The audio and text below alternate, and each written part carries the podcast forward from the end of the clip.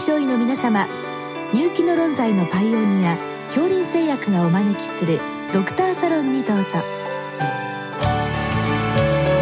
今日はお客様に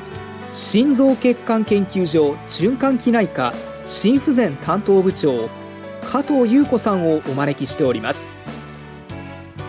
サロンドクターは防衛医科大学校教授池脇勝則さんです。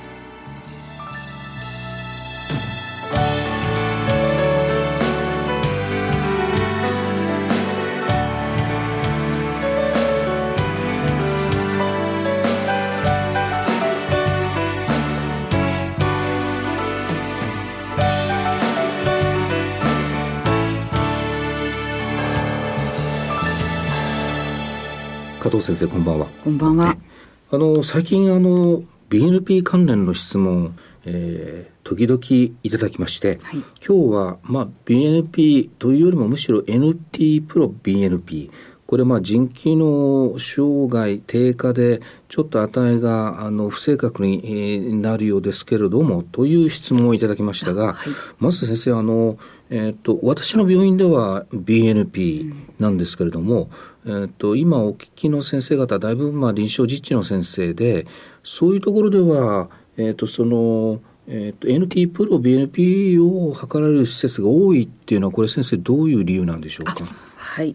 えー、それはですねあのまずその、まあ、BNP と NT プロ BNP のあの代謝や排泄の違いという、えー、ところからあの気にすると考えます。まずあのそもそも BNP がどうやって分泌されるかというところからちょっとお話をさせていただきますと、えー、まず心室筋特に左心室、えー、などのですね大きな筋肉を持っている心室筋から BNP というのは多量に分泌されます。で、えー、基本的に心筋筋がストレッチをされたという刺激によって、まあ、BNP というのが合成され始めますが、えまず心筋細胞内ではまずプロ BNP という前駆体が出来上がります。でその前駆体が、えー、ある風鈴という酵素によって分解をされてもともとのプロ BNP は被尺のような形をしていて、えー、棒状の被尺の柄の部分とあと被尺の、えーと、尺のですね入れ物の部分と、うん、えー、で、まあ、あのような形をしていてそこがですねちょうど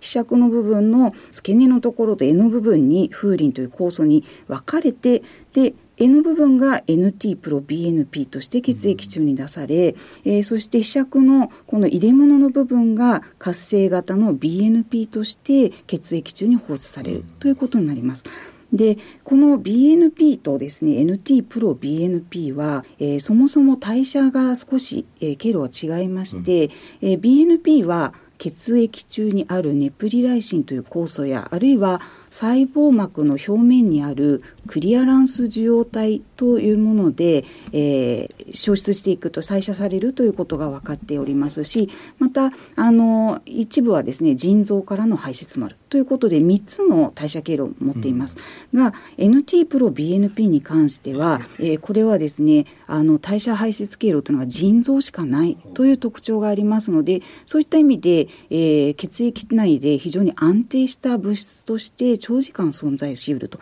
まあ、ですので、えー、クリニックの先生方は普通は外注で検査を出されますので、えー、安定した NT プロ BNP の方があの非常に保存が楽で、えー、検体を運んで検査するにも、まあ、値がぶれにくいということで利用されていると。ただ BNP は表例保存しないといけませんので、あの、まあ、院内の検査システムで測るということが常なんだろうと思います。まあ、院内で測れる場合には BNP も可能だけれども、はい、まあ、あの、お聞きの先生方で外注の場合には、まあ、基本 NT プロ BNP、うん、でこの2つは同じ遺伝子の産物だけれども、やや正常が違って、はい、まあ、活性を持っているのは BNP、はい、逆に言うと NT プロ BNP は非活性型のっていうことなんですね。でその代謝で腎臓依存性なのがこの NT プロ BNP なので、はい、まあ、腎機能の低下している状況ではちょっと、えー、解釈を慎重にということになるわけですか。はい、はい、そういうことになります。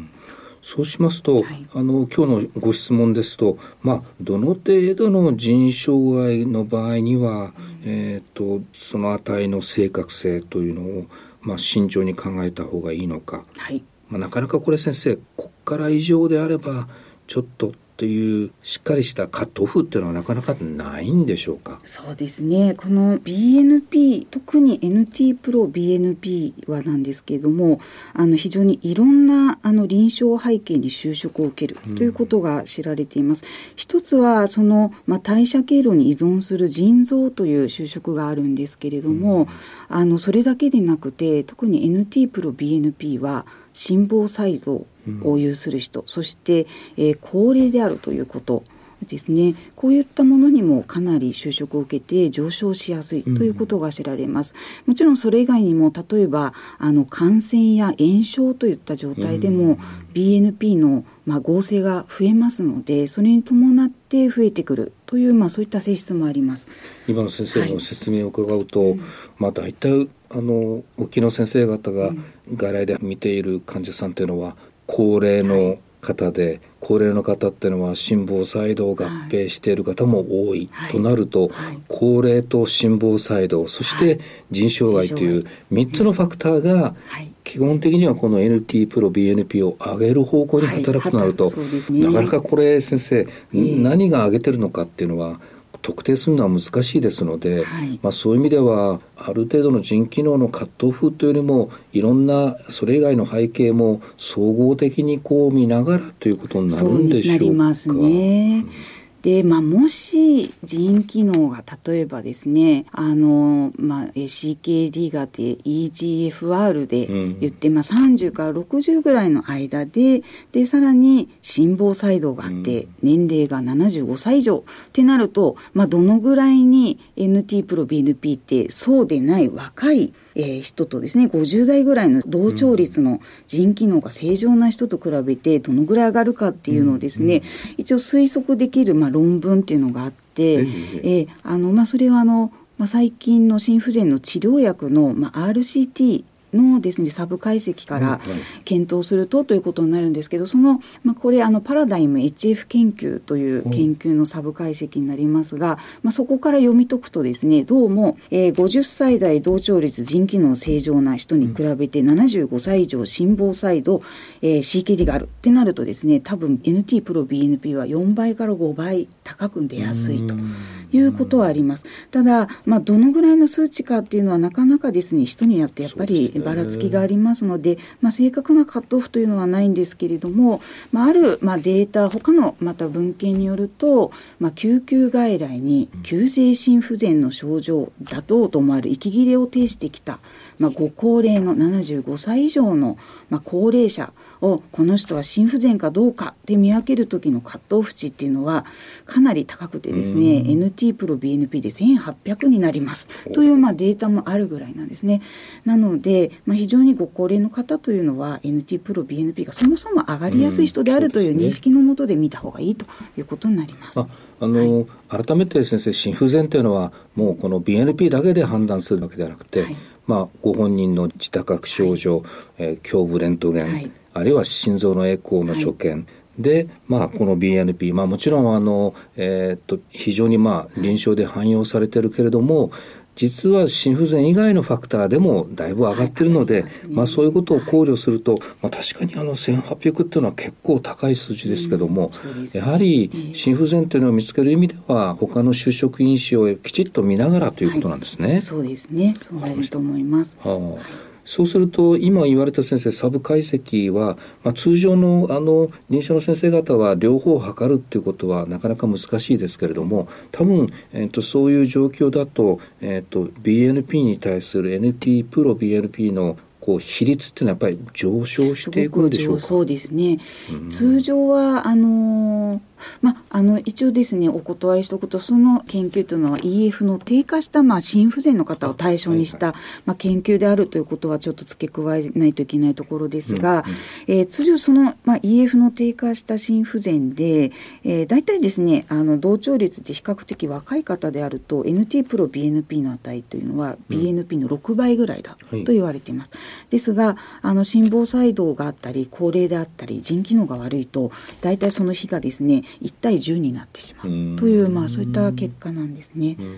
あの今、確かにあの、えー、NT プロで BNP、はい、まあ、BNP もある程度そうかもしれませんけれども、うん、腎機能障害、はい年齢、心房細動という、まあ、因子によって値は動く、まあ、基本的に上昇しますよっていうのは、デメリットのようにも聞こえるんですけれども、うん、例えばある高齢の方で、うん、んと心房細動もあって心不全もちょっとあるかどうかっていう時のこの NT プロ BNP が高いというのは、えー、心機能心臓の状況と腎臓の状況といろいろとその方の将来のリスクをこう総合してこう何かあの情報を提供してくれるという意味では、まあ、メリットとも考えていいんじゃないかとも思うんですけどもどうでしょう、はい、先生のおっしゃる通りであのこれもですねやはりあの腎機能障害だけでちょっと患者さんを集めてみたときに、うん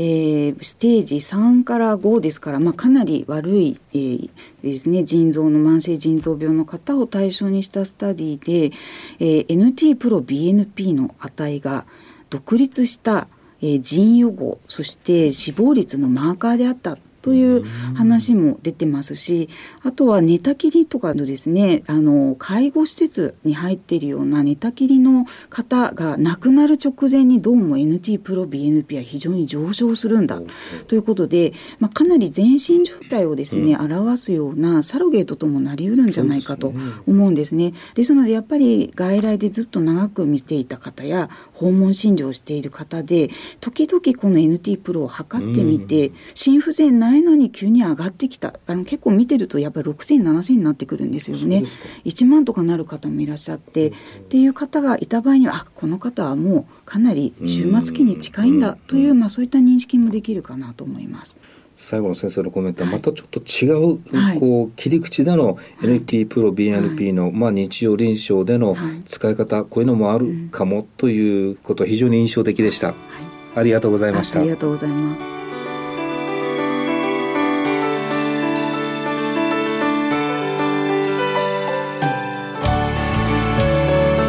今日のお客様は心臓血管研究所循環器内科心不全担当部長加藤優子さん。サロンドクターは防衛医科大学校教授池脇勝則さんでした。それではこれで恐林製薬がお招きしましたドクターサロンを終わります。